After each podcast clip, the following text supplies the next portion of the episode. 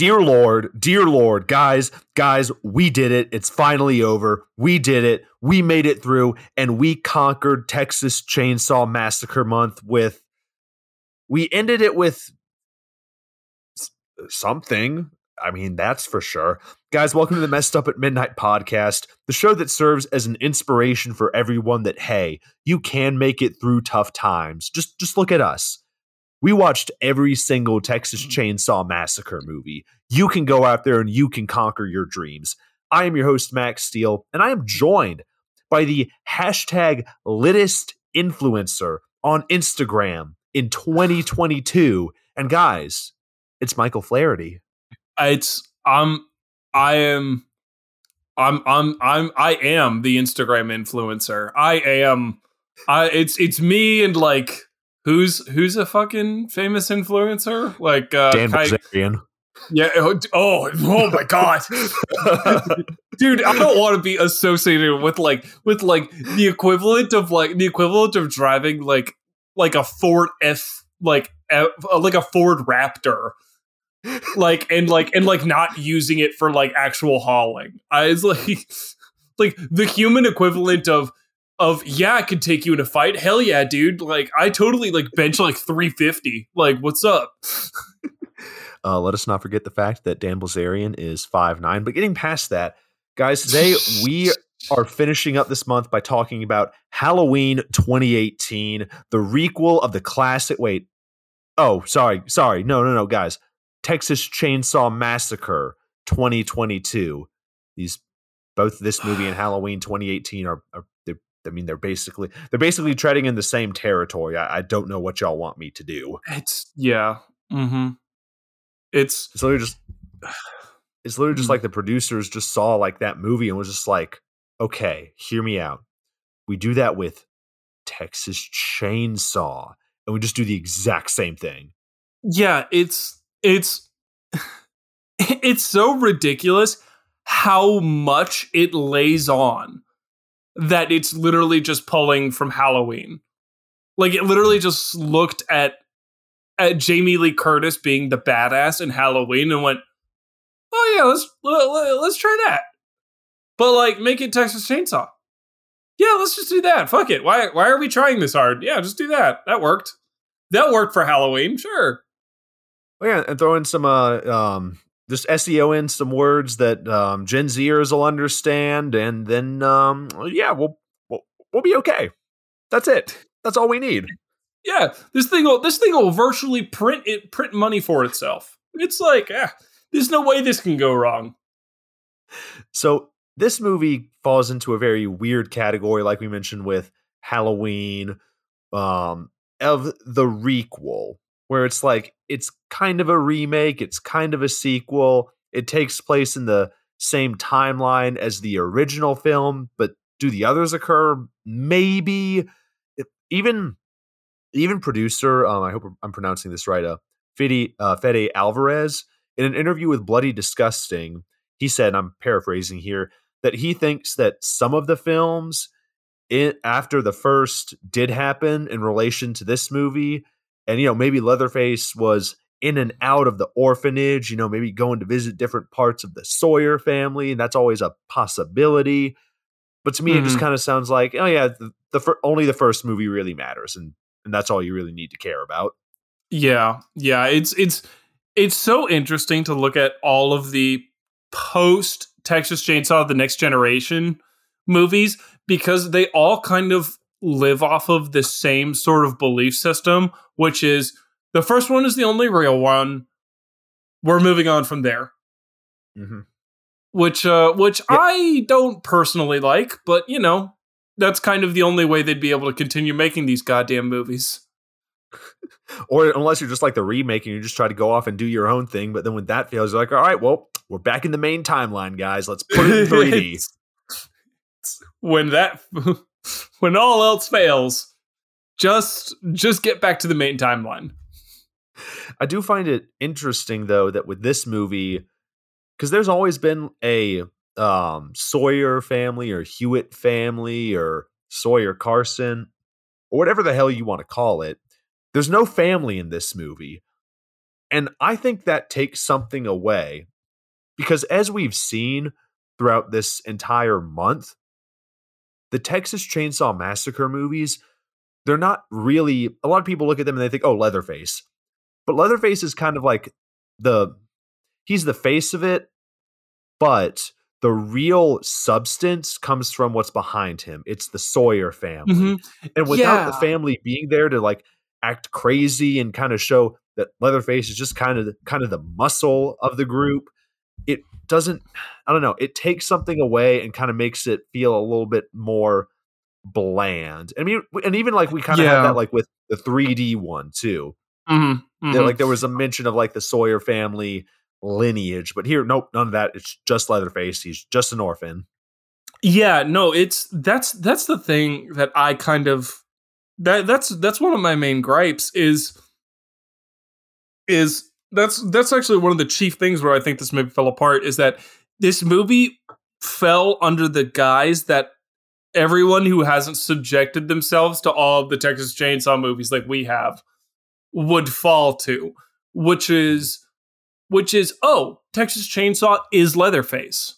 You cannot do anything except for Leatherface. Leatherface is Texas Chainsaw. No, that is not true. That is like you said, like I think the way I said it in the first recording said it best, which is Leatherface is just a force of nature. He doesn't, he's just someone who does what his family tells him to do. He does not have the will to think for himself. He's just violently loyal to his family. And that's it. And like the family is the main attraction.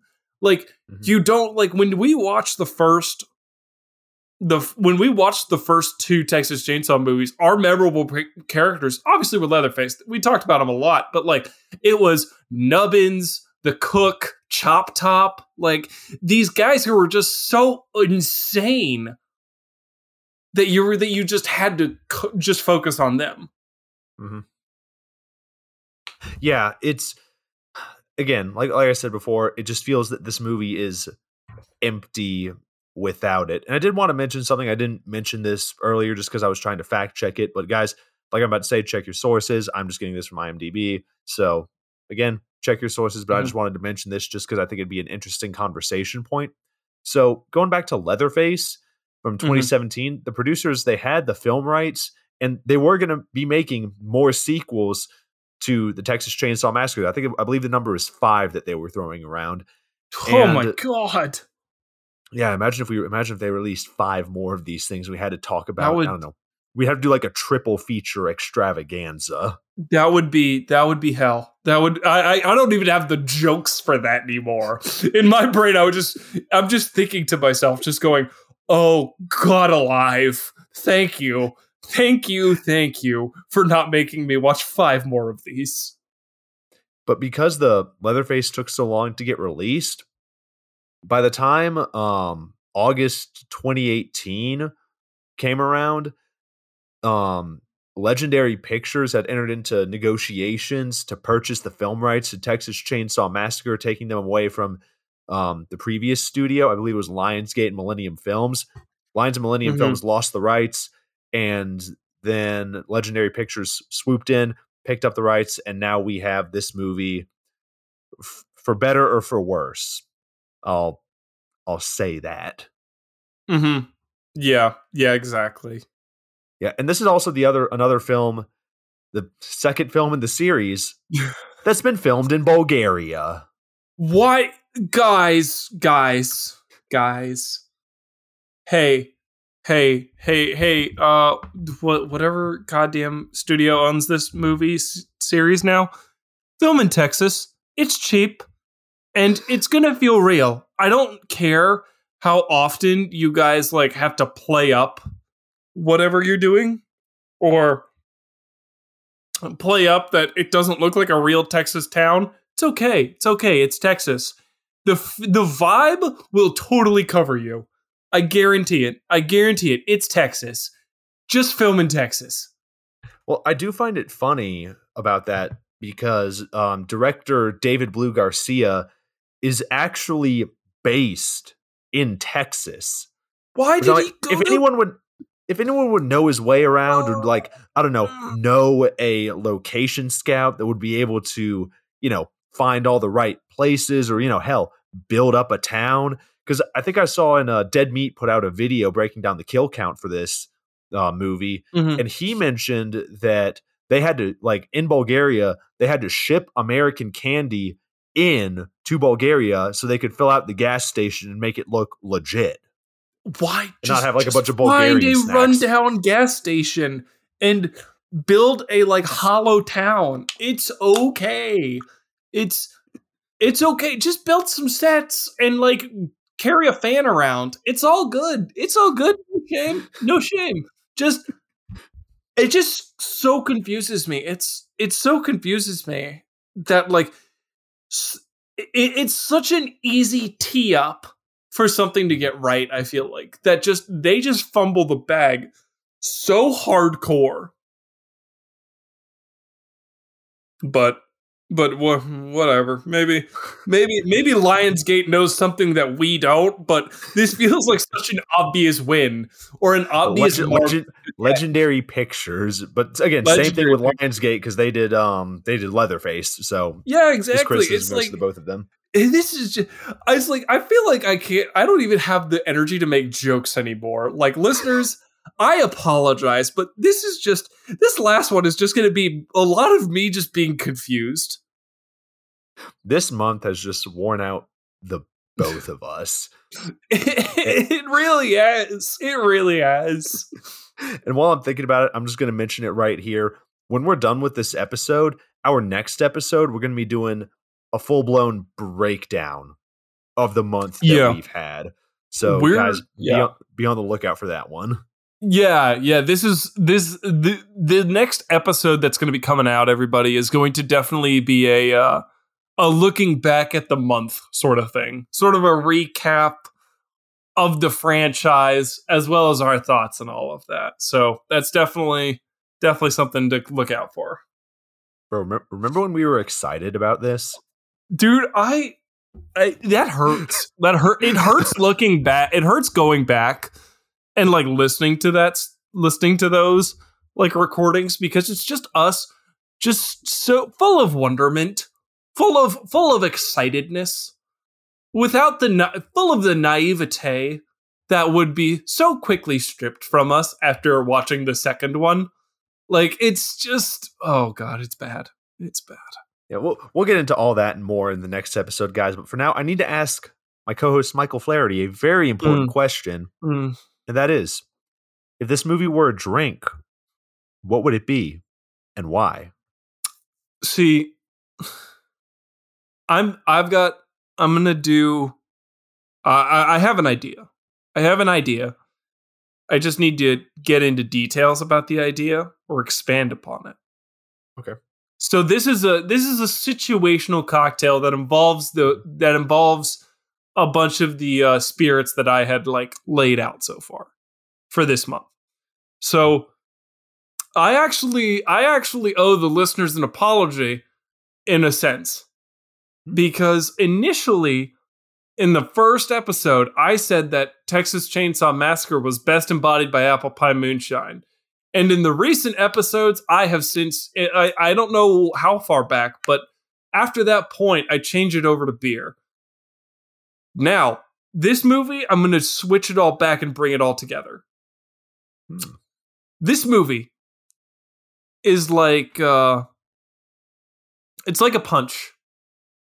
It's got it's got it's got beer. Just a punch to the face. Go ahead. Sorry, It- it's, throw it in is there. quite literally it- that's what it feels like. It's a punch to the face that you don't that you're not like it's it's not like the punch in the face at a mosh pit where you're like where you're like ow but like this is still kind of fun or I can find reasons to believe that this is fun. It's kind of like just getting punched in the face like on the street where you're like ow what why what happens it's so so it's this is it, it's it's like a punch cocktail sort of thing see it's apple pie moonshine it's beer it's let's let's throw in a little bit of cranberry juice to sort of add in that thanksgiving e sort of thing of fall fruits with the beer so it's this really like awkward brownie color and let's just say let's just say the person who was making the cocktail was uh not you. It's it's it's someone else. Someone else makes the cocktail and goes, "Here's my cocktail." Everyone goes, "That's kind of gross." But like, okay, whatever. It it like tastes fine enough. And then everyone turns to you and goes, "Oh, what's your cocktail?" I guess this is like a cocktail showdown now for some fucking Mhm. reason, but follow me on this. And you kind of don't have time to get together a cocktail, so you just grab their cocktail, hold it, and go, "I thought of this too." At the same same ingredients, same ingredients, same everything. And everyone goes, "No, that's very obviously you just stole the cocktail and all of the ingredients." And you go, "No, I didn't. No, I didn't. I thought of all of this." That's this movie. This movie Huh. has all of the ingredients that it that it already had. But it doesn't feel like it came up with it. It feels like it looked it looked at another IP that did a revival recently and went, "Oh, cool, I'm just going to steal all that." Halloween is that is that IP. It feels like Halloween did the like looking back on the events of the first one. You've got the main, you've got the final girl who made it out, and she's now a grizzled badass who's looking to hunt down the person. Mhm. You have the you have the uh, they have the new female final girls who aren't exactly equipped for battle and are currently fighting over this new thing to them. But then the grizzled badass swoops in and like saves the day to a certain degree. Like the overlapping is like granted, it seems the, the nitty gritty is obviously where it like splits. But in terms of overarching themes, I would say that it is difficult to differentiate between the two. That's why that's why I had my cocktail be be be emphasized that someone else made it. Hmm. Because while you do have the themes that you had built upon, it's still not yours. Hmm. In- interesting, interesting. Mm-hmm. Because I, mm-hmm. I feel like th- your cocktail embodies like a portion of this movie. Okay. Okay. I'm cur- I'm cur- I'm maybe maybe our cocktails just put together will kind of embody because you went down the route of like oh I'm copying what Halloween did. I went down the route of people trying to just modernize an old thing, but it still Mhm. kind of feels a little dated, and just try to pump enough blood in it to make you think, oh yeah, this this'll this'll do, this'll do. Yeah, exactly. Enough for you to enough for you to consider it passable. Exactly. So throughout this whole month, I made nine. This is gonna be my ninth moonshine cocktail. I'm gonna be so like more creative, creatively fulfilled whenever I don't have to pick moonshine. when moonshine, dude, it's gonna be a breath of fresh air when neither one of us have to incorporate moonshine or beer into a cocktail. It is going to be so great. I I honestly was sitting there by this point. I had I was running out of ingredients to incorporate with beer to make that makes it not disgusting. Like I feel like that's the whole joy though of this podcast is making just disgusting concoctions. Oh no, they're disgusting. They're gross. But I just I could have sat there and just been like, and you throw vinegar in it. Like, but I, I decided to sit there and put some base effort into it. Put apples in it for some reason. I don't know. So we got moonshine. Boom. Keep it Mhm. generic. What's Yep. different? And we mentioned this at the beginning, but we'll get into it later in this review when we talk about some of the in, some of the details. This movie feels like some a boomer or some early Gen Xer spent like I don't know 15 minutes on TikTok. But Mhm. not like not like 2022 TikTok when this movie came out, but like 2019 or 2020 TikTok. Like just a little just like just dated enough for it to be recognizable, but like Mhm. still taking place within like the same like 3 to 5 year period. Yeah. Cuz we get words like lit getting thrown around. We get self-driving cars and influencers and issues that Gen Zers face. Now I'm trying to sit here and think, okay, well, what would be like the perfect mixer for this particular cocktail. And I Mhm. feel like you already know where I'm going with this. White Claw. Oh, Already yeah. I, I, yeah, I, I, yeah, I feel that. I understand that. Yep, keep going. Let's, let's stick with like a like a grapefruit White Claw. So moonshine, grapefruit Ooh. White Claw, then Okay. overcompensate with your grenadine.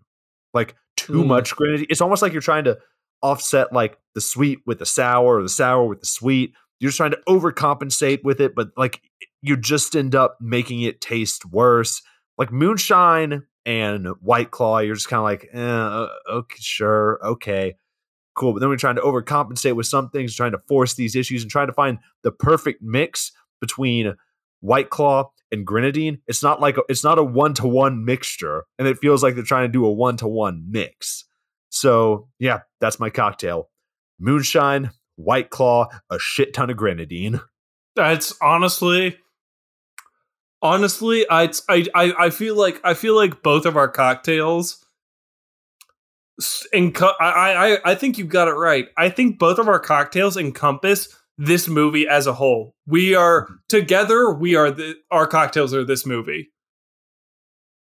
Do- So you I don't know if that means I don't know if that means we mix them together or we drink them in succession. But you do like if we do another drink tasting we're gonna have to try this one and mix them together oh god, ah Uh. yes, go. It's the messed up at midnight drink tasting part two. We go to the hospital this time.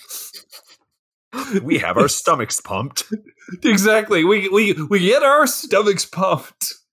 Dude, what it would be that would be a wild episode if we like recorded as we were like in the hospital, just be like, all right, guys, we're getting our stomach pumped, but hey, we we love you guys so much. We're gonna we're gonna do more shots because we said we would in barbed wire.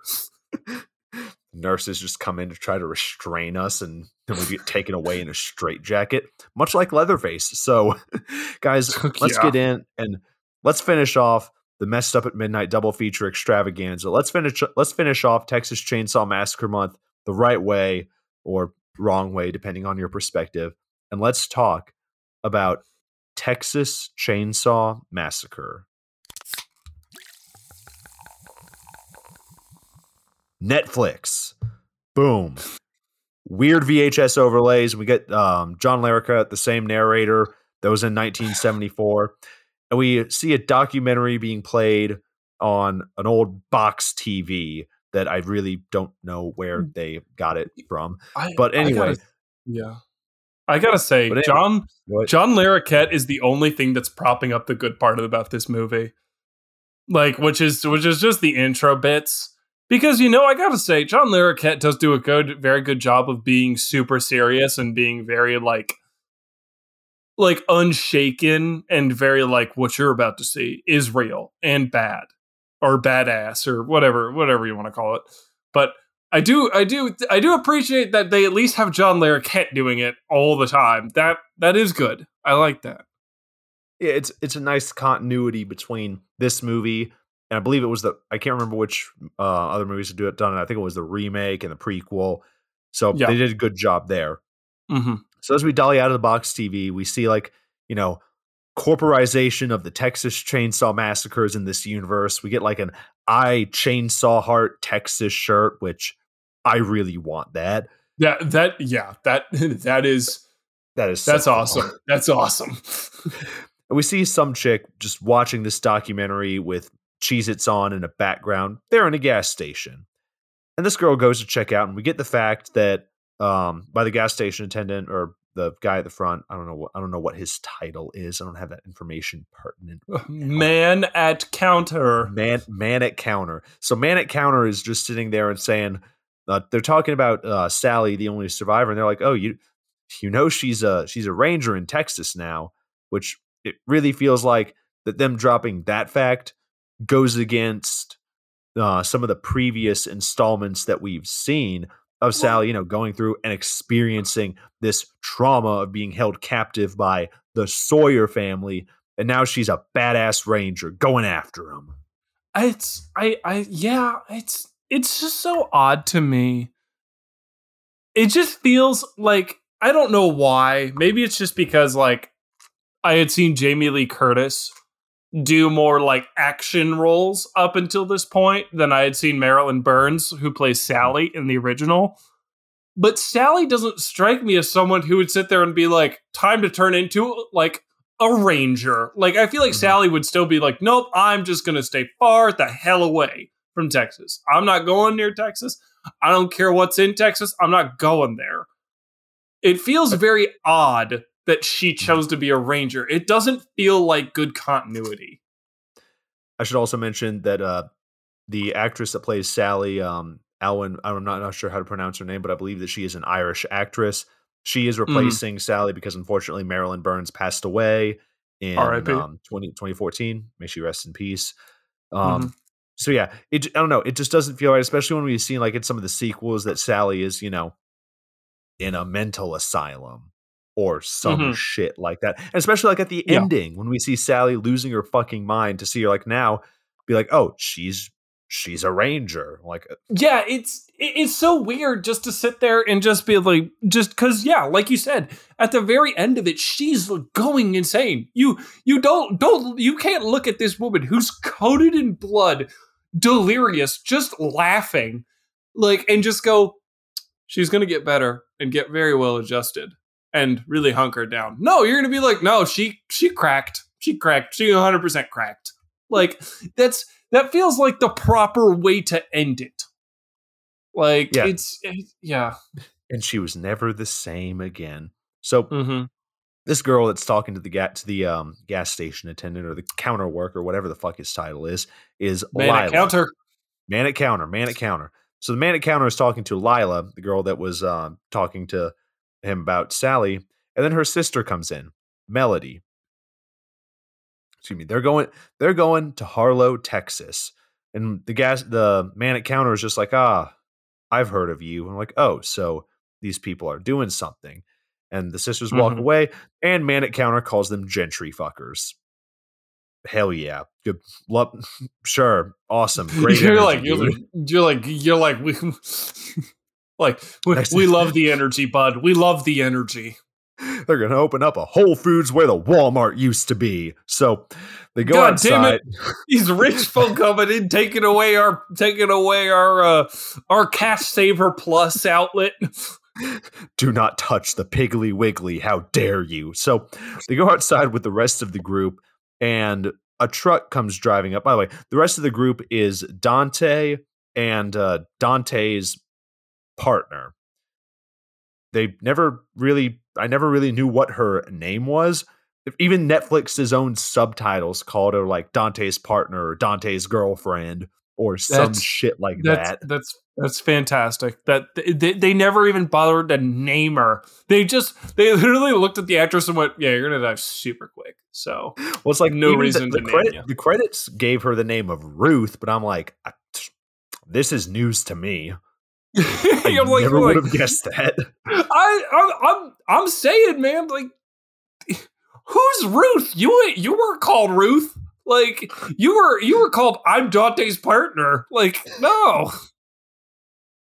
Yeah. So, anyways, the sisters join uh, Dante and his partner, and then they see this random dude pull up in a truck playing metal music love the energy from this guy. This is mm-hmm. Richter, by the way. Um, yeah. Me and Mike were just gushing about how much we love Richter because he just minds his own shit. We'll, yeah, see, we'll be seeing him later throughout this movie. Yeah, Richter. See, see, the thing about Richter is like, regardless, regardless of Richter may have some interesting stances on certain topics, but nonetheless, we like Richter mainly because Richter does something that is seldom seen in in in horror movies. Richter minds his damn business. You know what Richter does? We all love Richter. Richter just doesn't per- doesn't pay attention. Richter goes, "That is in fact occurring, but I need to do my job. Okay, I'm not doing anyone else's job except for my own, and that's why we love Richter." Yeah, he he has opinions that we do not agree with, but he minds his own business, and for that, respect, dude. So. Mm-hmm this gaggle of Gen Z zillennial influencers roast this guy for having a gun. And the guy turns around and looks at then Richter turns around and looks at them and then they start leaving like fucking cow like the fucking cowards that they are. So they all get in the car Mhm. and they start driving. By the way, this is a car that has autopilot. That, That will is- be that- important. Th- later. that is, for some reason, listeners, that is important. That is important. you will understand why in a little bit. And we get from like their conversations that these people are like we always say to influence, they're actually influencers and they're buying Mhm. up like property in a town or some thing. I don't know. They're trying they're trying to Yeah. make like a like a utopian paradise. That's that's it. You know what I hear when so when I hear the phrase influencers in utopian paradise, I hear hype house, but a town. Hype town. Like it's like Hmm. like it's like one of those influencer mansions, but they were like but they just sat there and just looked at each other and went, But we should have like a general store and like a foot locker. Wait. Foot Locker. Are we? I, I don't know. There, I was like, aren't there? I was like, isn't there like a vested interest in like Jordans and shit? So No, you were talking about like was it Hype House? I was thinking more of like like a Fyre Fest situation coming oh, from people starting this. it's, six, six one, half dozen of the other. I was about to say, literally. That's what I was gonna say. It's just a little bit of column A, a little bit of column B. It's Fyre Fest for Fyre Fest for influencers.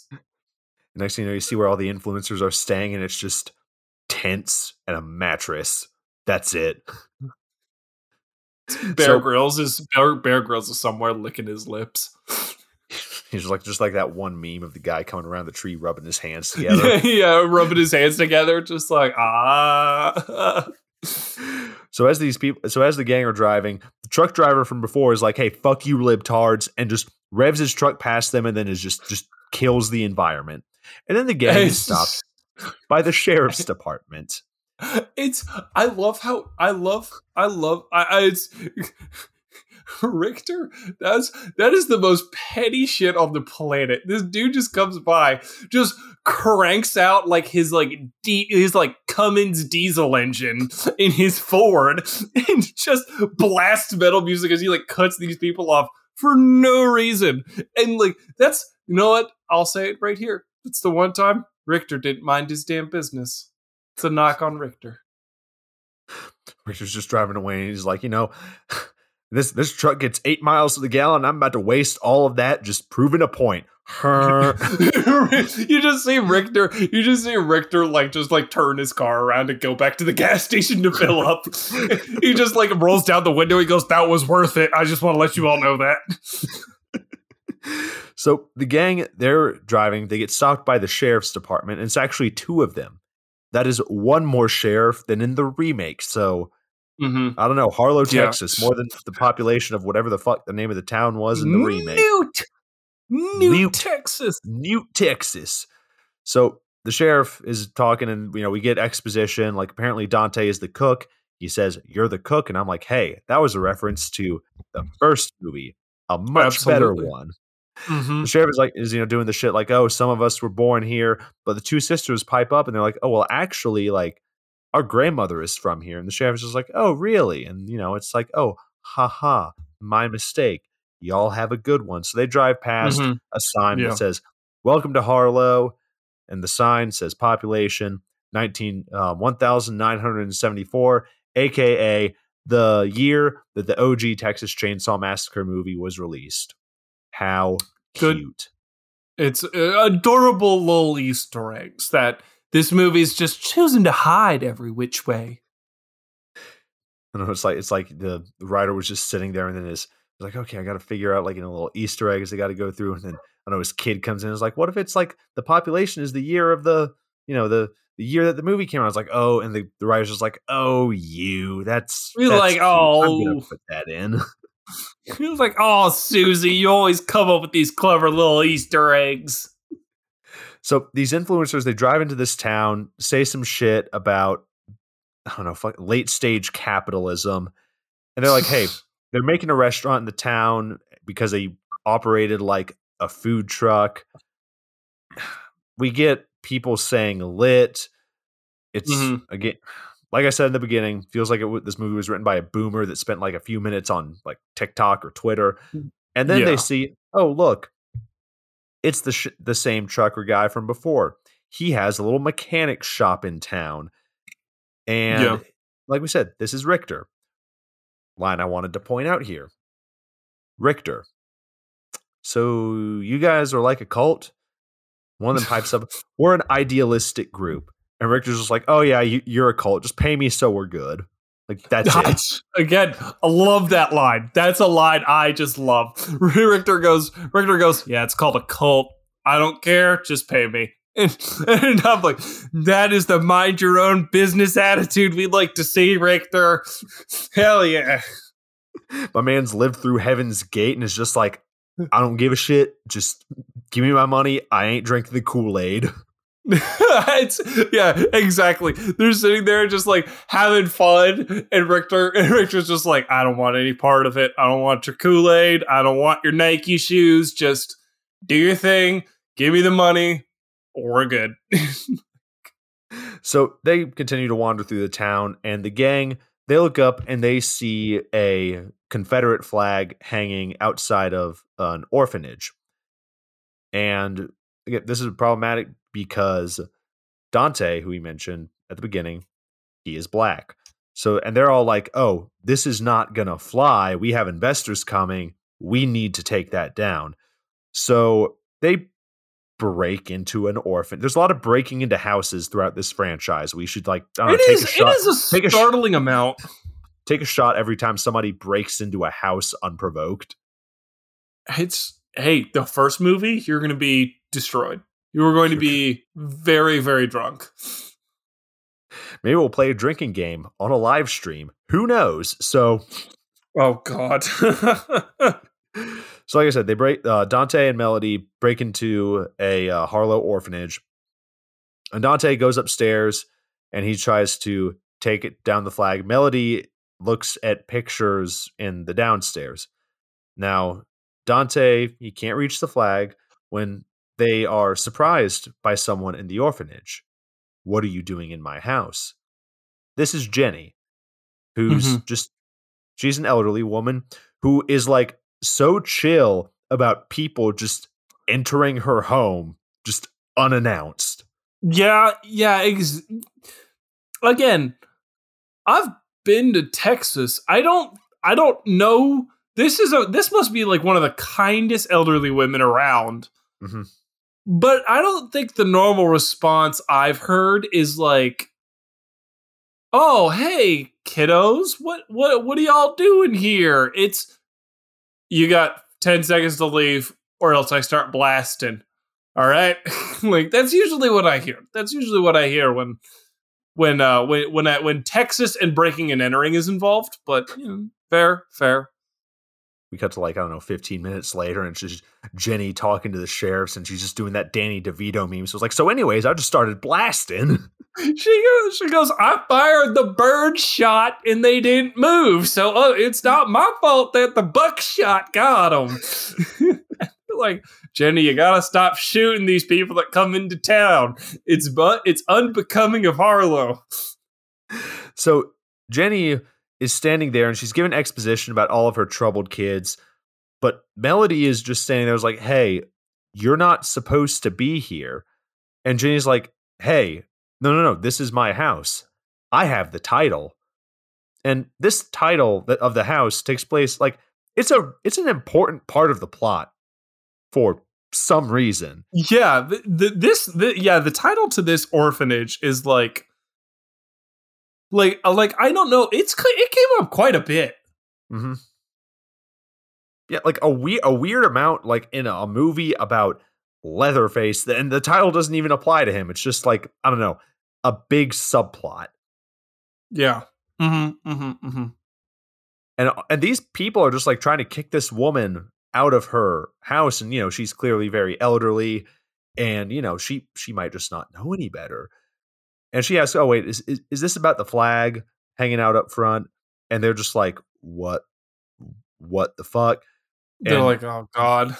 and Jenny says a controversial line, which I am not about to repeat here. And Dante's just Mhm. like, you know what, fuck this. I'm getting the sheriff. Dante leaves. Melody's alone with Jenny. Jenny gives exposition like, oh, that, that flag belongs to my great granddaddy. And Melody's just like, you need to leave. There are shelters for the elderly that you can go to. And then suddenly we cut to a surprise large man. Leatherface is just standing at the top of these stairs. And he's like, Yeah. and by, you know, the process of how aging works, if the original movie took place in 1973 or 1974, and this movie takes place, I don't know what, almost 50, 50 years. Yeah, 50 years later. My man is like, has to be at least like 70 years old. He yeah, And he- Leatherface is old apparently if the, by this movie's logic. Yeah, this this man, and by the way he moves later in the movie, like if I'm like that when I'm 70, I think I did something right. Yeah, Leatherface again. The the we there's got to be some per some person with a sense of humor to adopt the serial killer workout routine. Because like Michael Myers, the guy who plays him in the in the remake at age like 78 or 79 is doing like hard sit-ups. Like straight leg sit-ups from from lying down to up.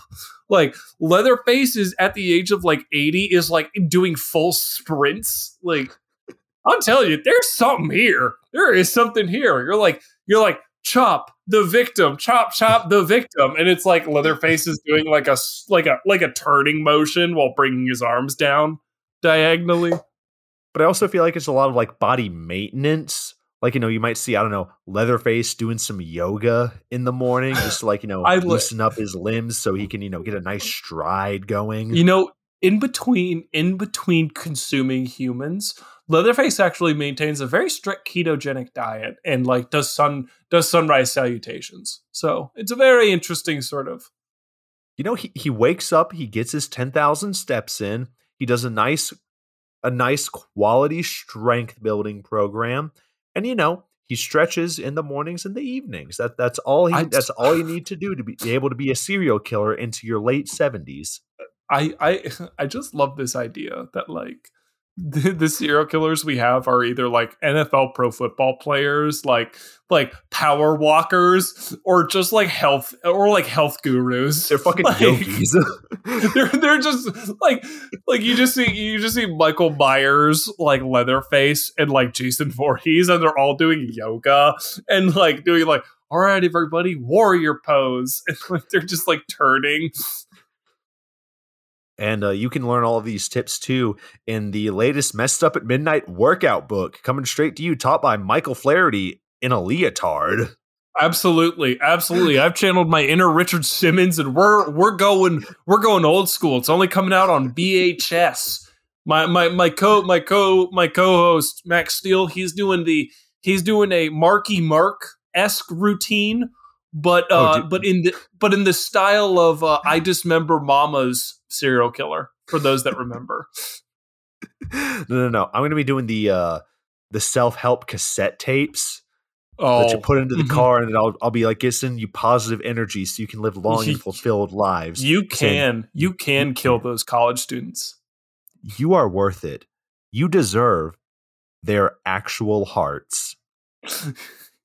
You gonna- deserve to to remove their face and sew it together to make a We- mask. we need to get through this movie. I'm killing this bit right now. So the sheriff comes in and they take this old lady from her house, and then Jenny starts throwing up and having some type of heart attack. And that's all going on when a bus of investors are coming in, looking at the town, but it's like it's far up the road. They can't see what's going on. Yeah. So there everyone kind of feels bad that um, Jenny had a heart attack. So they're like, okay, well, one of us needs to go. Uh, Dante's partner, you go with him, even though you were not in the last scene whatsoever and have no connection with this woman at all. So, I- oh yeah, by the I way, love that. Leatherface enters the Leatherface enters the ambulance too. So, yay, what'll happen? Yeah, exactly. It's so funny because I feel like this movie was trying extra hard to, to hide that it was Leatherface, or if they weren't, then why were they trying so hard? Mm-hmm. but it felt like they were always like, who could it be? Who is this person with them? And you're like, that's Leatherface. I already know that's Leatherface. Why are we acting so coy about it? and then and and you just see you just see the most obvious setup bait, which is a woman who is elderly, who is definitely about to croak, gets into mm-hmm. gets into the back of a van with two cannon fodder cops and a girl whose name we don't know, and you're sitting there to yourself thinking, "Oh yeah, oh yeah, all of these people are going to fucking die. Every one of these people are going to die in a horrifically gruesome fashion." So after the ambulance just drives away, Melody and Dante are just like, "Hey, what the fuck was this?" Like this really feels like a bad omen. Then we get some like unnecessary sibling drama between mm-hmm. Lila and Melody. So Lila dips. Then back with like the rest of the um, I don't know, investors that came in on a bus. Dante is introducing everyone to this banker named uh, Catherine, who helped them secure all of the property. And uh, yep, so that was a scene. Back with the ambulance now with our boy Leatherface. He's holding Jenny and then she dies. I probably should have mentioned this earlier, but this ambulance literally is like, I don't know, like a white van or like a, like, you know, like when you think of like a big white van, it's like that. And they just put like a, put like, you know, one of those police lights on the top and painted it like, I, I don't know, it was like fucking brown or some shit. I, they're just drive like, they're just I driving. love it. I love it. There's no effort. There's no effort. Because the thing was, is I remember as they were leaving, they went, "Oh my god, where's the ambulance?" And the two cop and the two cops turned and went, "We are the ambulance." And so you're like, "Oh, okay." So they're just gonna like use the paddy wagon or something like that. You know, get like a police issued like like holding vehicle and use that as an ambulance of sorts, essentially just to drive people. Okay, totally cool. We can do that. Up Nope, it's a fucking Ford. It's just a Ford that they just put a just put one of those Amazon lights on. So you're just left going, oh, what? Huh? Like it's just it's just so not fitting. Like it just doesn't make any sense. Listen, man. Before this one, we were we were just using a Bubba's truck whenever there was an emergency and we needed to transport somebody 30 miles to the nearest hospital. Y'all here? Yeah, yeah. It's oh my god. Come out here. Timmy's Timmy's just had a heart attack. Quick, I'll fetch I'll fetch the Ford. I'll I'll fetch the Tacoma. We can we'll ship them in. Wheel them out here. We're doing we're doing too many bits. We got we must stay focused, brothers. We must stay focused. So so Leatherface is holding uh, Jenny in the back, and then she dies. Jenny, Jenny. Leatherface grunts, moves the oxygen tank that Jenny had, trying to see what's going on. So it's like the way that this is set up is there's one sheriff driving, there is Dante's partner in the front seat, and then in the back there's the other sheriff, Jenny, and Leatherface. And they're separated by yeah. like this, I don't know, fucking mm-hmm. grate of some kind. So yeah, all this is going on. Leatherface is trying to move the oxygen tank. The sheriff grabs his hands like, "Yo, like you stop it, just stop it." Yeah, because he was sitting there just letting out so much oxygen. I'm pretty sure the sheriff was like, "Hey, man, you you might hurt all of us. like, did that thing may blow up with the amount that you're just letting out? So how about we ease up?" And Leatherface just stares at him. He's like, he's like, "Message received. Message received. All right, my bad." No, Leatherface then responds in kind by grabbing this dude's forearm and then breaking it with his bare hand to where the bone is sticking out and then stabs the sheriff in the neck repeatedly. This is the first little bit of violence that we get in the entire movie and you you know you're you, you expect what you're getting in a Texas Chainsaw movie, but it just comes so out of nowhere. It's like, oh, okay, okay, cool. it's so, Word.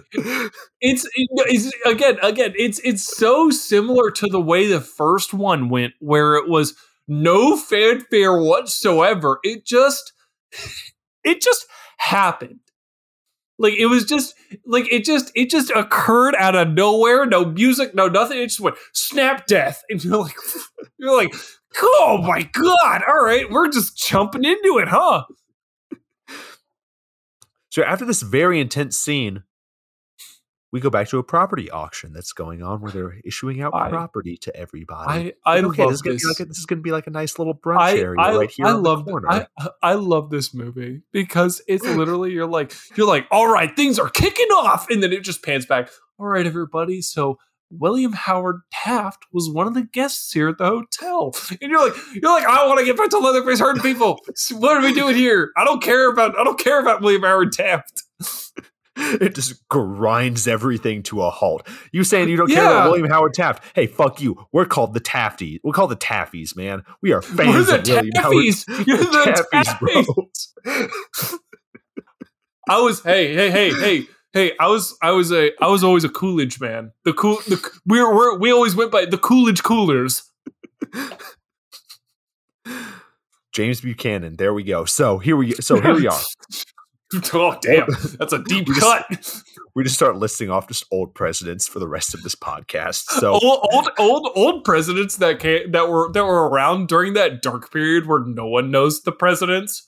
Like after the after Andrew Johnson from the Civil War, but before Teddy Roosevelt, all of those presidents that came around that you're like, oh, you. So Lila just kind of wanders away from this scene. Uh, she doesn't care about William uh, Howard Taft, so she wanders away and she goes to talk to Richter. Lila says some woke shit, and Richter just could not give a shit about anything.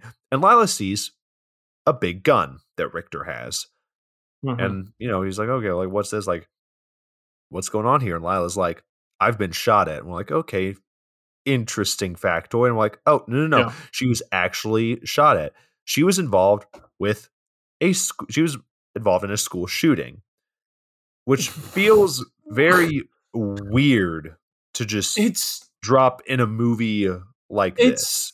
it's so it's such a bonkers hook like it's so crazy to me that that is their like like that that's their like tr- background for Lila like it couldn't be like that would I don't know. It's I could be in the minority here, but I feel like I feel like I'm not. I really do feel like I'm not here.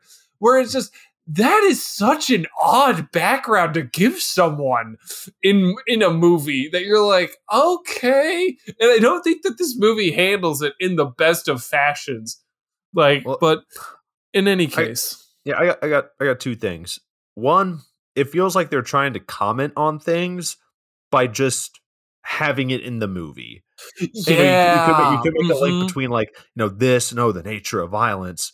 And I'm like, okay, well, let's take that. But it also feels weird to have something like a school shooting, a very serious, you know, thing in a campy Texas Chainsaw Massacre movie where it's just like the ending just kind of I don't know. It's it's kind of like This where is- where do you fall in the dichotomy of like being like very serious and trying to make a comment to Mhm. being silly campy? Yeah, it, it's it's so it feels so out of place Mhm. in, in this movie. Like it feels so out of place that I just yeah that I, I'm kind of left as a viewer going okay woo all right of all the backstories that's a it's an interesting one to take but okay So back with the the rest of the investors, Melody enters the van and she grabs her phone to a text from Dante's girl, which I thought these kids always had their phones on them, you know, them and their iPhones, but exactly the, the tweet tweeting their facebooks so Melody is like blaming herself for the lady's death. She's like, fuck this, me and Lila are leaving. Melody finds Lila at Richter's, who she was using the bathroom and leaving, but it looked like they slept together. Um, Lila says some shit, and then she just kind of goes with Melody. So then we go back with Dante's girl, which I really wanted to see the scene, like the aftermath of that crash, but it's like they're driving and boom, in this scene, they're crashed. So she's crying. She sees all the dead bodies, and oh, by the way, Leatherface is gone.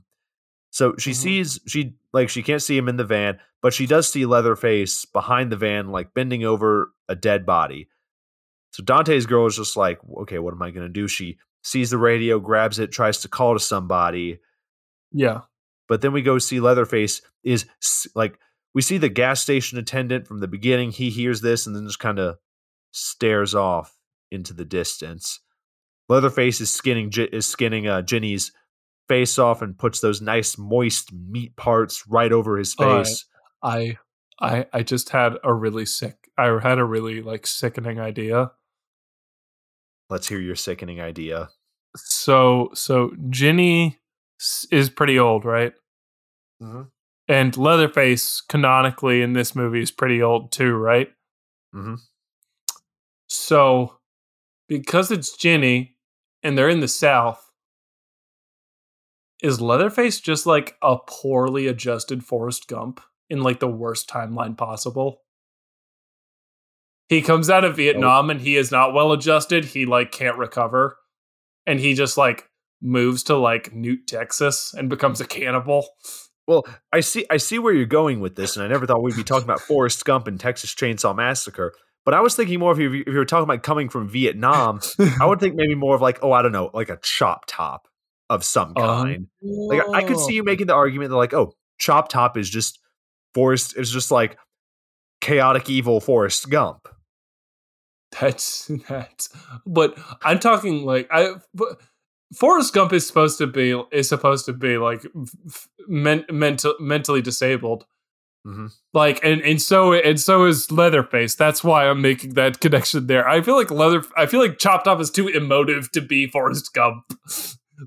I'm hearing the guy who very in a monotone voice what life is like a box of chocolates I can't really make the same equation to the guy who went, get that bitch hog, Leatherface, get that bitch hog jumping hey man, up and you, down. You, do, you don't know what happened. That's fair. That's fair. I I don't know. I don't got all the answers. Bubba's death just hit him really hard, man. Dude, dude he, he God damn it, did it. Like so, so I hate you for bringing that up. So the sheriff sitting in the front, he he comes back alive and starts making some noise. So Leatherface comes up and Dante's girl just has to pretend to be dead. Leatherface comes to the front and beats the sheriff's face in with an oxygen tank because, you know, hell yeah. Dante's girl hell is like yeah. trying to escape the van. She peers out the side window, but Leatherface sees her on the passenger side, comes in and starts choking her and stabs her. We still haven't seen any chainsaws. So she's dead. And then we get a nice shot of Leatherface peering through a field of flowers and then starts walking towards a storm. So, back in Harlow, there's a party going on. Richter takes the keys to the van of the van because um, I don't know. I guess news just travels fast here. Yeah, uh, it, it just travels fast in Texas. Yeah, so, oh, there ain't no secrets here in Texas. So Dante, he's back, like trying to talk with some people, like trying to figure out, like, yeah, I, I got the deed. Like double checking, like with Mel, like, yeah, I got the deed. I got it. I was like, no, wait, but I, but I think I left it back in Austin, Texas. And then you get into the conundrum of like, oh, these people literally act like broke into somebody else's house that legally was not there, theirs, and then the owner just died. And I don't know why, but something about this, it was a little bit more fucked up than the others thing we than the other breaking and entering jokes that we've made throughout this month. Yeah, yeah. Once once once that came about, I went, "Oh, oh no. Okay. All right. Now now now there now here's a pickle. Now now now here's now here's now here's a wee bit of an issue." So back with the gas station attendant or man at counter, he starts calling for help because remember he heard what Dante's girl was putting over the radio. And who's he nope. calling? He's calling Sally motherfucking Hardesty, who is 70 years old by this point, but she don't give a shit. She's got Mm-mm. a fu- she's got a fucking gun and a bad attitude, and she Absolutely. is ready to go hunt down that bitch Leatherface. That bitch hog. That bitch hog. And what inspires her is looking at a picture from people in the 70s that she keeps around for some reason. And I thought she went insane, but fuck it, she's gonna go hunt hunt down Leatherface. So Melody and Dante return to the house. and it's and Dante goes up to check out the rest of the house. Melody, uh, Dante goes to check out the rest of the house. Melody goes upstairs. Melody goes into like I don't know, fucking Leatherface's bedroom, and Dante goes snooping around for documents. They're all they're like splitting up to look for clues, and they're not Oh, 100 percent sure. They're a regular, everyday Scooby Doo kind of gang over here, huh? Look, I'm not I'm not saying that this movie would have been better with Ultra Instinct Shaggy. Yes, I'm keeping that meme alive. You can't fucking stop me. Absolutely. But it would be. I'm not Uh, saying absolutely. I'm not saying Ultra Instinct Shaggy versus Leatherface is a dream matchup. But I am. This is this is this is this is the equivalent of like uh the Jason versus uh Freddy Krueger movie that came out in like the late 90s, but like way more half baked and way more like and way more stonery.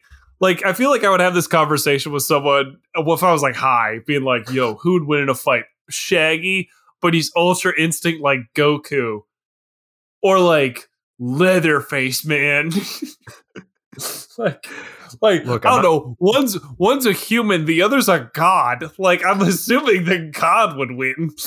Look, I'm not saying that there is now a part of me that wants to animate that fight, but keep an eye out on our social media, guys. So yeah, they go snooping around. They're not 100% sure that this that this house is theirs. They're literally quite literally entering a dead person's home and it's very fucked up. So Melody is up at the top and she actually opens up a box and she finds the deed or the title to the house. So yeah, now they feel bad and they should. Yeah, they, yeah, they they they they they really messed up on that part. They really really did. And then floorboards start to creak. Melody is startled. Dante is surprised. What's going on? Dante looks in the reflection of something and he sees Leatherface standing inside. And instead of closing a sliding door like in the first movie, they close a regular door that doesn't it doesn't slam, it just kind of sways back and forth Mhm. and we can kind of see some shots in between of Leatherface killing Dante by slicing him with a butcher knife. Melody comes down and sees all this shenanigans and then nopes right back upstairs in the closet where this generation belongs. Oh my god. Get back, get back, get back in your grave, Grandpa. so Leatherface walks. The, go- the start- ghost of grand great grandpappy Steele just took over you for a quick second. That's- it happens sorry, to the sorry, best of us. It happens to the best of us. That wasn't me, guys. That was that was great granddaddy Patrick. It's, it's just it's like a it's like a it's it's like it's like a possession but you just but, but you just become but you just become like either a violent republican or a violent democrat like Oh you don't actually become destructive you just you just you just become really really radical on one side I just have re- he just has really strong opinions, guys. You're like, someone quick, get a priest. He's he's rationalizing things. And someone just no, no, no. So Leatherface is like walking outside the closet, insert joke here, opens it, but Melody is hiding in a corner so she isn't seen. Leatherface is like just wanting to do a quick wardrobe change, so it's all good. Actually, no, he's not doing a wardrobe change. He's crying into a dress. I'm like, oh, okay, that works too, and he's smelling it. Okay, that's that's the, the that's a thing too. And then we also get the getting make- weird. we also get the makeup thing, which every a lot of Texas Chainsaw movies they have done, like up until like four when they really hammered it home. Like they've done it since then, but it's always been like a oh, by the way, I, I guess I have to include a scene of Leatherface doing this, and then it's just promptly just forgotten about. Yeah, yeah. It's it feels so odd. It feels like I, I think this movie actually does it in a way where I'm actually I'm I'm I'm solidly like forgiving. Mhm. Like that feels like pretty on par with Leatherface as a character. You know, very he's he's differently abled. He obviously has very very poor adjustments to things. Uh mentally stunted, that's you know I, you could you can you can draw the pathway there with with that one and the first one. The first one kind of just went, "Hey, BT Dubs, like he's Leatherface. Leatherface gets a little odd when night comes, like, and you're like, okay, cool, that's cool, great, fine. These two did it well." All the ones in between, it felt shoehorned. It felt like they mm-hmm. were they they just sort of looked at themselves and went, well, we gotta explain it. And you went, I mean, not not really. I mean, if it fits the story, then yeah. But like, if not, then you, you don't know. You can just go, yeah, he, I don't know, he does it. You don't have to. So, Leatherface hears some, hears these damn kids and throws a fit in his room, and then he dips. Melody comes out from hiding, but the storm, there's a storm coming in. So the party that they're throwing goes from outside to inside this bus. By the way, Leatherface hasn't actually left. He comes upstairs, forcing Melody back underneath the bed again to hide. And Leatherface is like channeling his inner COD player by breaking some drywall or some shit, and you'll you'll see why in a second. You just see you just see cans you just see cans of zero sugar monster energy in the corner, and he's just chugging them and like throwing them, and he's calling people like slurs. No, I wasn't saying like on like on a little desk. I'm saying like he's stored that shit in the walls 50 years ago. he's breaking down his monster energy storage, man. He hasn't gotten he's, a kick in years. He's he's breaking he's breaking it. He's breaking out the breaking out the cans. so we go to another scene. Dante's alive. Oh shit. I thought he got his like throat sliced, but turns out he you'll, you'll see where he gets sliced. So he dips outside into the rain. Lila is on this bus hiding while these strangers party around her, which I've been there, girl. I understand. Yeah. Hey, hey, hey, hey, we, we've all had those moments. We've all had those moments. So Richter's working on his truck and he sees Dante and he's like, yo, what the fuck? And he goes to check on him. And Jesus Christ, Dante has got like his face cut up bad. Like it looks like Joker. He looks like fucking leather, like Jackson did in mm-hmm. Leatherface mm-hmm. 2017. I yeah. Now now after watching Leatherface, I'm like, it would have been kind of cool to see what would happen if I don't know Dante picked up the mantle of Leatherface, but we don't get that movie. Actually, now yeah. I think about it, that would probably be pretty shitty too. So that, that uh, you know what you know what Leatherface did it, and we were all very unhappy. So I don't want to sit there and make that call yet. yeah. So now Dante kicks the bucket. Um, Catherine, the girl from the bank, sees this, Richter tells her, like, hey, keep the people in the bus and get me my gun. And I'm like, okay, Richter, hell yeah, man. Coming to the yeah, rescue. Richter's Richter's buckling down. It's now so, his business. So Richter now enters the orphanage and Leatherface ends up we see him break through the wall after punching through drywall because mm. he wanted his monster energy. So he gets a chainsaw, which God, that sure that thing works for after after being in the wall for almost fifty years. Yes. 50 so got, years. So we get a little bit like a cat and mouse game between Leatherface and Richter. But long story short, they have a fight. Um, Leatherface hammers Richter in the knee and it goes all the way back. He looks like a fucking flamingo. okay, okay. I, I, I gotta say, of all of like the blood and the guts from the new stuff, from the new movies, mm-hmm where it's you've seen people's organs get splayed everywhere and mm-hmm. like you see these intensely gross like occurrences that one was the one where I went, oh my god, because you just see it occur where his like beat, where his knee goes backwards, and you go, mm-hmm. oh, I like I, I audibly went, oh, cool. like I mean, the I other think- stuff, the other stuff, I'm just like, eh, but like with that, I was like, oh my god, oh no, oh oh god. Yeah, well, I think bec- I think part of the reason that we have that is because think about it like this: when we see like gore and shit, like when we see like intestines falling out of someone's stomach or someone getting their throat sliced, I'll be like, okay, like that's pretty gruesome.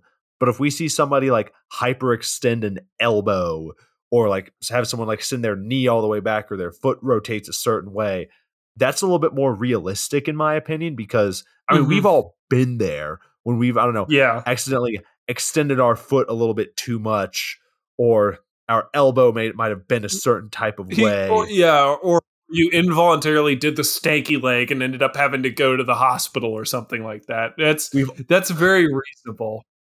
like I don't know. There's something about that that definitely is a, l- a little bit more gruesome on a realistic level. So they have a fight. Leatherface ends up killing Richter with a piece of glass to the throat, then fucking finishes the job with a hammer. R.I.P. Mhm. Richter. R.I.P. Uh, to Richter. He was minding his own business. He was mind until he until he started minding other people's business. That's when he died. Absolutely, absolutely. This is this is the moral that the that the movie wanted to portray, which was mind So- your own business. Mind your own business, guys. So Sally is at the ambulance crash site. She's looking around, hears a radio calling for officers in Harlow. She's like, huh, I have an idea. And this is all after she finds Jenny's corpse sitting upright with her face skinned. That was a thing too. So she looks at the picture one more time and uh yeah. So back to the bus. Lila tries to dip, but Catherine says, Hey, no, you you you don't need to do this. Because remember, she saw Dante die. Um, and she hasn't told anybody why they need to stay in, which, you know, might be an important bit of information. Mhm. So I don't know. The Mhm. bus driver can drive away. She can't just be like, hey, we need to leave. So Lila's like, hey, fuck this. I'm going to go find uh, Melody. I haven't seen her. So she goes out, but she finds Dante's dead body. Melody is still under the bed. And uh, before Richter died, he actually pulled out his keys to have in his hand so Melody could, you know, maybe potentially get, a- get away. So Melody gets out, grabs the keys, and now she tries to dip. And as she's escaping, instead of, I don't know, taking the stairs, she tries to crawl over the railing yeah, jump that's, down that way. I don't know if it was like a way that the rooms were set up or what, but I was like, you you can just walk around It- the it's fucking so- stairs. it, it's so weird because you see her like I, I guess she's trying to be quiet so she thinks like maybe if i jump go over the railing i can be more quiet about it but she ends up taking so damn long to get over a railing that it would have just been easier if you just sort of tiptoe like around. But whatever whatever. That's i guess apparently that's not doable i guess. Uh It, it- fine, sure, okay. So yeah, she tries to she tries to ninja her way down onto the steps, but oh, big surprise! Leatherface sees this and fucking takes a hammer, yeets it into her chest, sends her launching back, and she breaks through the fucking floorboard. Holy dude shit! i I I I laughed like that was awesome. Like she's she just it's so funny because it's literally like a cartoon because she gets to the bottom of the stairs, almost like puts her hands on her hips and goes ah, and then just turns around and Leatherface is just just just staring at her from the top of the stairs. Then he takes out his hammer and I I kid you not, he throws it like like like he's like he's doing shot put and it just sends her and like I don't know this is this hammer made of lead because it sends her through the ground into into underneath the floorboards. It's ridiculous. I'm like, bro, sign. We've joked about like Leatherface going out for like the Houston Texans, but no, no, send him to the Atlanta fucking Braves and have them be their new pitcher. Holy It's- shit! It's he's just he's putting Max Fried out of a job. He's just throwing it with the force of a thousand suns. Just just just putting it in the ground. Like that was fast. Like if it's got that much power to knock a fully grown woman in the air through the ground, like Jesus. Holy shit! So Melody tries to leave by crawling under the house now that she's underneath, and Leatherface cuts through and is like doing like a, I don't know. It's like he, he his saw is chasing after her as she's crawling away. So Melody hears Lila calling for her, and um, just a little cut up by Leatherface's chainsaw. So Leatherface ends up cutting a pipeline, and now shit is Mhm. falling all over Melody. And then he stops cutting for some reason. But then Lila finds Melody. She I don't know, they break the grate down where Melody is screaming from underneath. She leaves, and then yeah, they go back onto the bus and they tell the driver like, "Go, fucking go, just drive." They're like, it does not matter. Go now. Go. Drive. Drive. Drive. Yeah, and Lila's just like, "What the fuck is happening?" They start driving away, and Leatherface watches from an alley, which that was an admittedly pretty cool Th- shot. That was that was kind of a cool shot. Leatherface just just standing there as the bus like goes in and out of frame. Like that that was cool. So the bus starts not working for some reason. So the bus driver stops and gets out. He deserves to die for not listening to his clearly petrified passengers, but okay. It's mm-hmm. also no surprise they- when we see his fucking decapitated head get rolled onto the bus. It's that's it's so unceremonious. Which I guess which I which which it feels very hypocritical to sit there and just praise unceremoniousness in the original one, but demonize it here. But you gotta bear with us, or with me at least, that like this feels it feels the wrong kind of unceremonious. It feels like hmm. there's no buildup, it happens, and you're like, oh, okay. Mhm. Whereas the first one, it was intense, it was contained, and you were like, whoa, that was a really cool way of doing that scene. I, I don't know. But yeah, he just walks out, dies, and gets his head thrown back in, and you go, oh, okay, he's dead. You're like, all it doesn't, right, it doesn't, sh- it doesn't problem shock solved. you in the moment. yeah, exactly. You kind of just go, oh, okay. So, so what happens? Leatherface gets on the bus. Catherine starts backing out, and if you've seen the trailer to this movie, you already know what scene happens. So they're all partying in like this like neon spaced bus, and Leatherface comes through the curtain. All of the you know gentrified influencers are standing there and they all pull out their phones and start filming him. And then one guy pipes up and says, Try anything and you're canceled, bro. To the man with a fucking chainsaw and another Mhm. person's skin on their face. I, I I admire the boldness of that guy who's like, "We'll cancel you if you try anything." Like, like ho- honestly, props that he's the only one who's like trying anything, or that he has the boldness to go. That'll teach him. Like, shout out, man! You got you have so much guts. Like, you should be doing something else other than investment banking. Like the fact that you're willing to sit there and just go up to go up to a dude that imposing and just be like, no, let me see your manager. You're like, you're like, hell yeah, man. It's damn. So yeah, this this scene, I don't know if it's supposed to be like comedy or what. This movie, like it, it's so confusing because am I like, okay, is this is this movie a comedy? Is this a horror movie? Is this supposed to like make a commentary on certain things? How can you really do all of these things at once? It's it's very difficult. So you know what happens. Leatherface goes on a killing spree and you know visually it looks pretty cool. I think I remember hearing somewhere that they use 200 gallons of fake blood, which I believe it. Um, so yeah, Lila has a um a school shooting flashback, and Lila and Mhm. Melody decide, hey, we're gonna hide in the bathroom while people get chainsawed to death. So we get like blood coming in like underneath the door while they're hiding.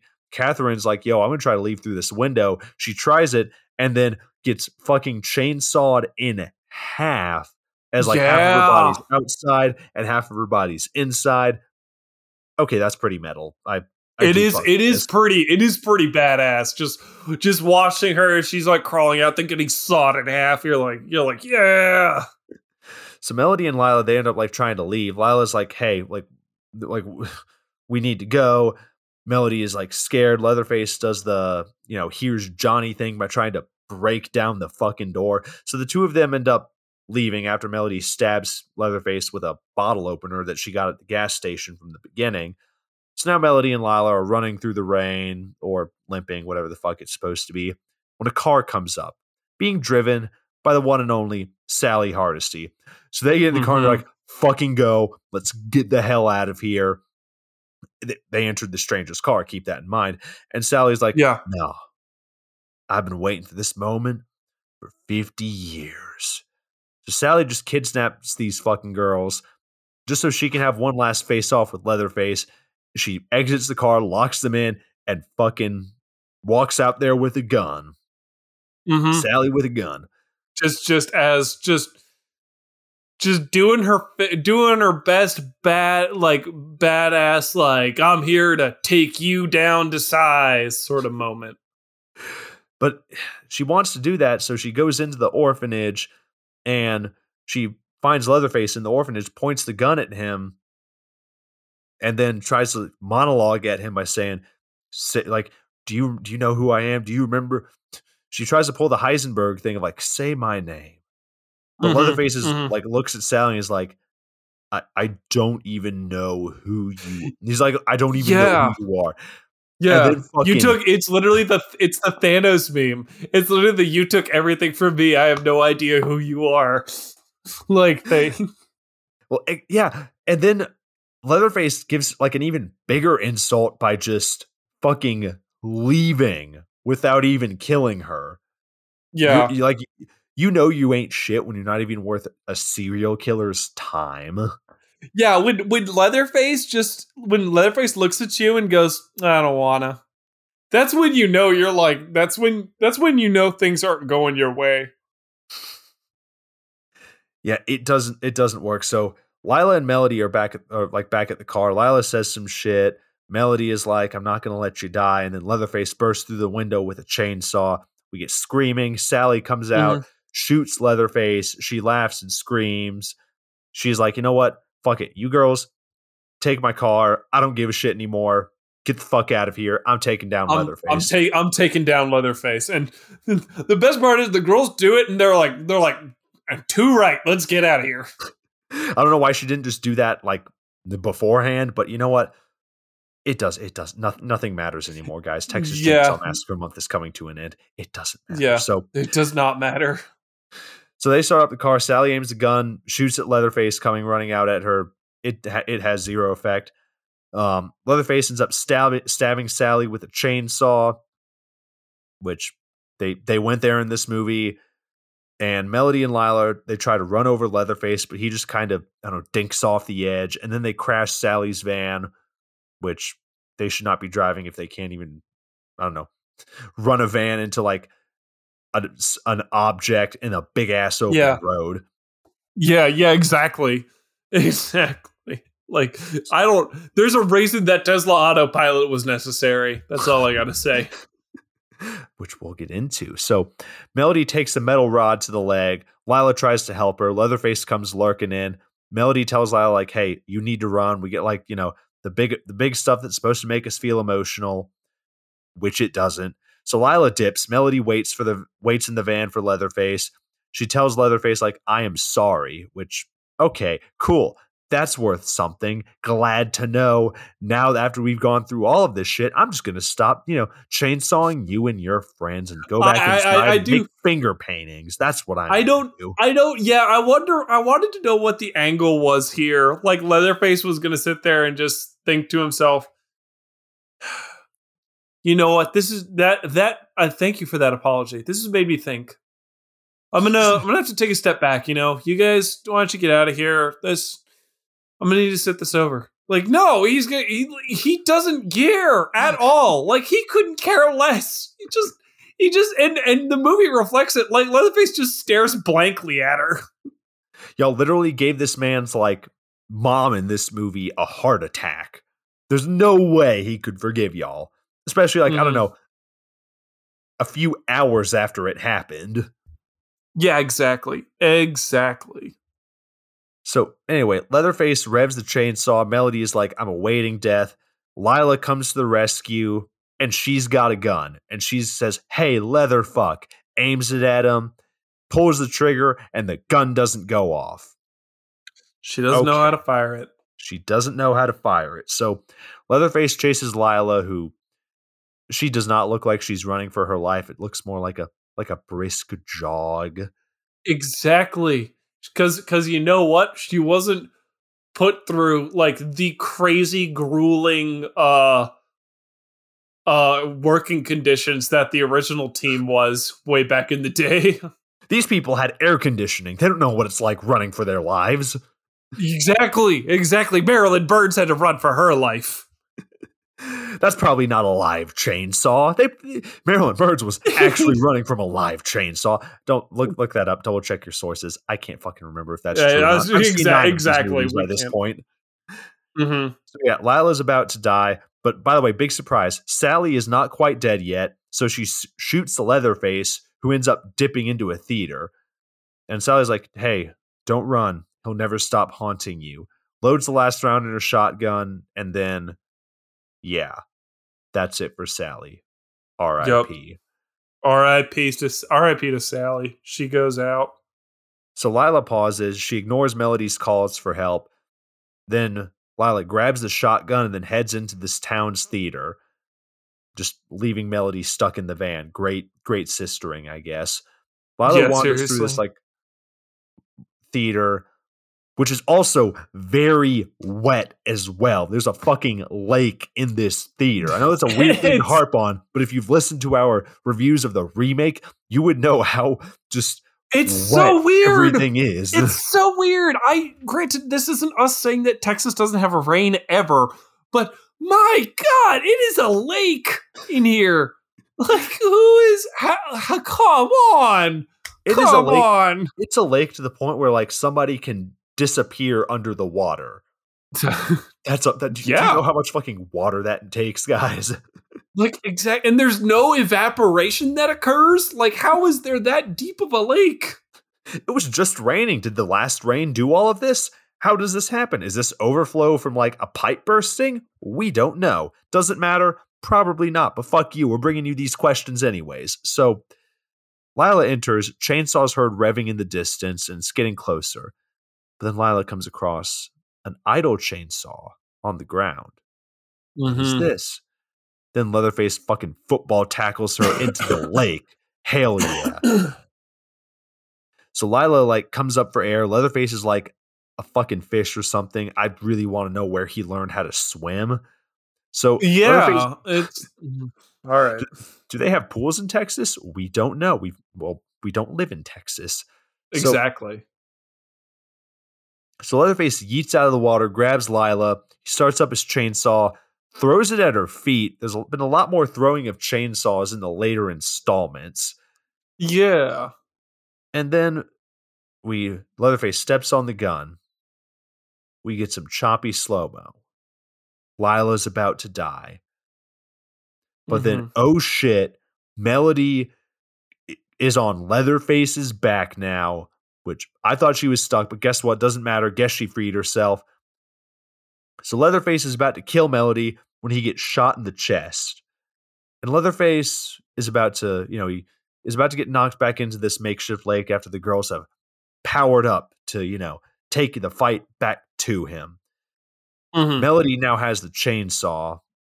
I don't know why, but seeing her hold it was just kind of funny to me. I can't explain why.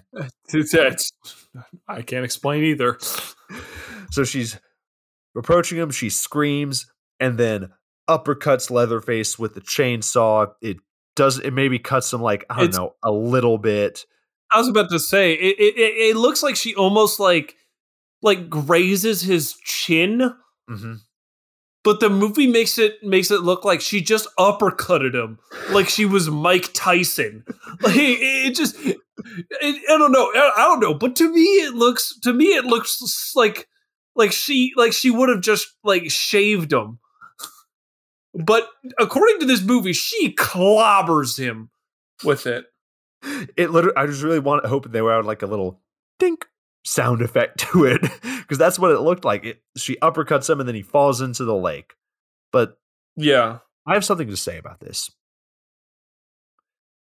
How dare that this movie try to parody what our queen Stretch did in Texas Chainsaw Massacre Part 2 when she fucking uppercutted Chop Top with a chainsaw, much better in my opinion, on like off of the side of a cliff. How dare this movie? Exactly, exactly. Yeah. I, I'm just thinking back to the Harry Potter meme where it's how dare you stand where he stood? How dare you stand where she stood? well, I think I already made that joke early, like earlier in the month, and I didn't want to repeat myself, but like the same energy applies here. Exactly, exactly. I'm dude. Stretch, man. Stretch was Stretch was a pioneer, and all of these Stretch- movies just stole from her. Stretch was a real one, man. I really wanted to see a spinoff with her. So like I would have, yeah, Stretch is cool. I would have loved to see more Stretch. so yeah. They have a good cry. Melody and Lila have a good cry afterwards. And then we go to the next day. Lila is looking at the picture of Sal that Sally had. The two of them are loading up their self-driving car. Mm-hmm. They get in the car. They open up the sunroof. They're excited about the future. And then their self driving car starts driving off. And then Leatherface bursts out of nowhere, grabs Melody, cuts her head off as Lila watches from the self driving car and tries to scream in terror. Now we can. Mike, what are your thoughts while I, ga- while I gather myself? Ha!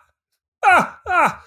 This okay, all right. This this ending is the corniest ending I I could think of for this movie. This movie could have sat there and had a final like duel between Mel like Melody. It would have been great if Melody sacrificed sacrificed herself for Lila because Melody was like dying and stuff. Like right before like Melody uppercuts like Leatherface, she gets a fatal like chainsaw wound in like the jugular vein. Hmm. But before she dies, she like puts it against Leatherface, and then Lila just like takes it, o- takes the self driving car home. But like Leatherface are randomly yanking her out of a car like a like like a like a kid pulling their stuffed animal out of their car seat with like with levels of like casualness and then just like shaving her head off with ease. As like as Lila like screams as her like as her self-driving car drives at around 3 to 4 miles an hour away like it's like it's it like it's a like it's a Disney ride but something because literally it's moving so slowly. And she's screaming and crying like no melody. And and leatherface is just sitting there with like his with with her head in his hands and he's just and the chainsaw on the other and he's just like staring at her. And it is so funny. It's it has no agency. It is so out of the blue and it's hilarious. So like you can make commentary about like whatever you want but especially bringing like issues like a school shooting into an episode and try to comment on violence if you're going to do that then great do, do that. Talk let's talk about those issues in in your movie see what you got to say Mhm. about it. Exactly. but if you put a person screaming in a self-driving car as they're watching someone that just decapitated somebody and you're just screaming and crying from outside of the sunroof on a self-driving car that just breeds into just fucking ridiculous territory oh my god dude this this this, this was apart from a post-credit scene that we get after like after the credits obviously of leatherface walking down a texas road towards a farm which God Mhm. help us, please let this be the end of the franchise. This was the last bit we saw of a person screaming from out of a self driving car, which really feels oddly poetic. yeah In a it really way. does in, a very odd way it feels very poetic Because it's almost like that we've come full circle from the franchise being so iconic to ridiculously parodied. mm-hmm. But yeah, Mike, I just I have one I just have one question. Well, I have two questions for you. all right lay them Is on this- me Is this movie a comedy?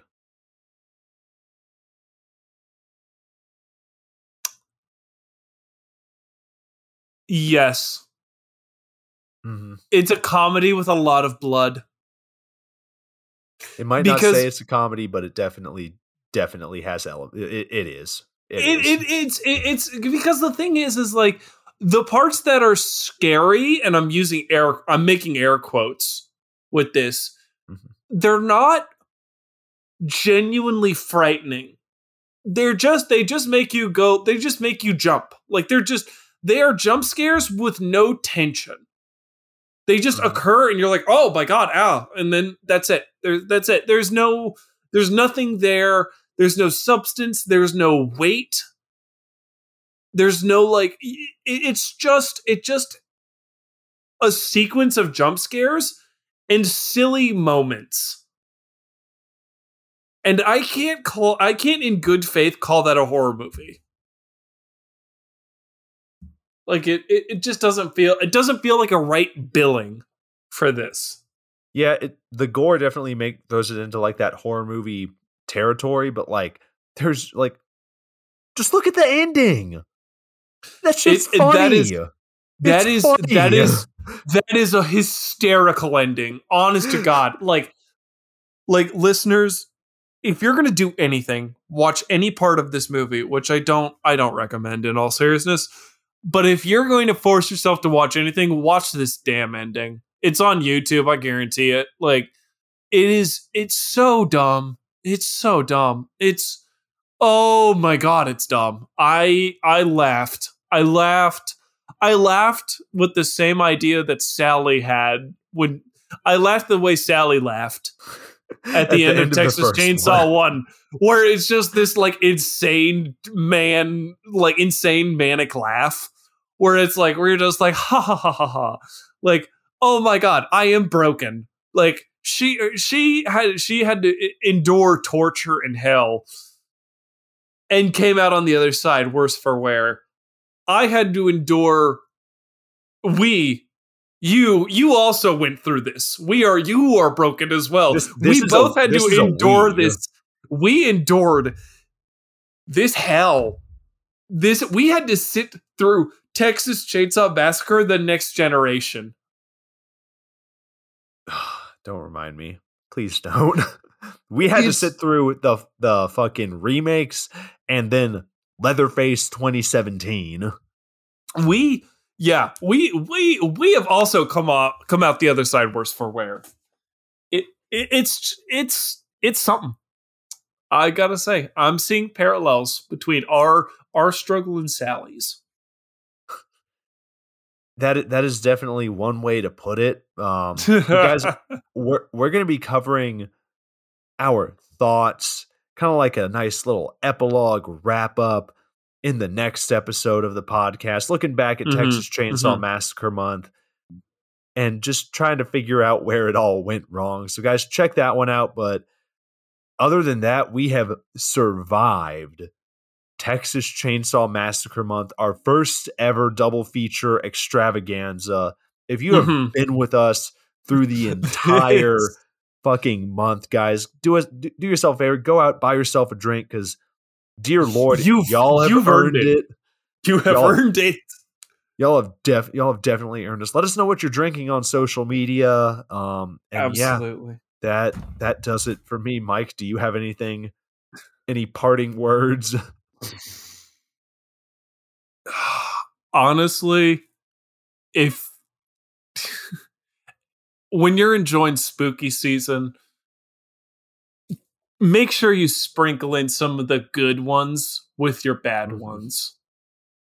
That, that that that makes the world a difference. That's all I got to say.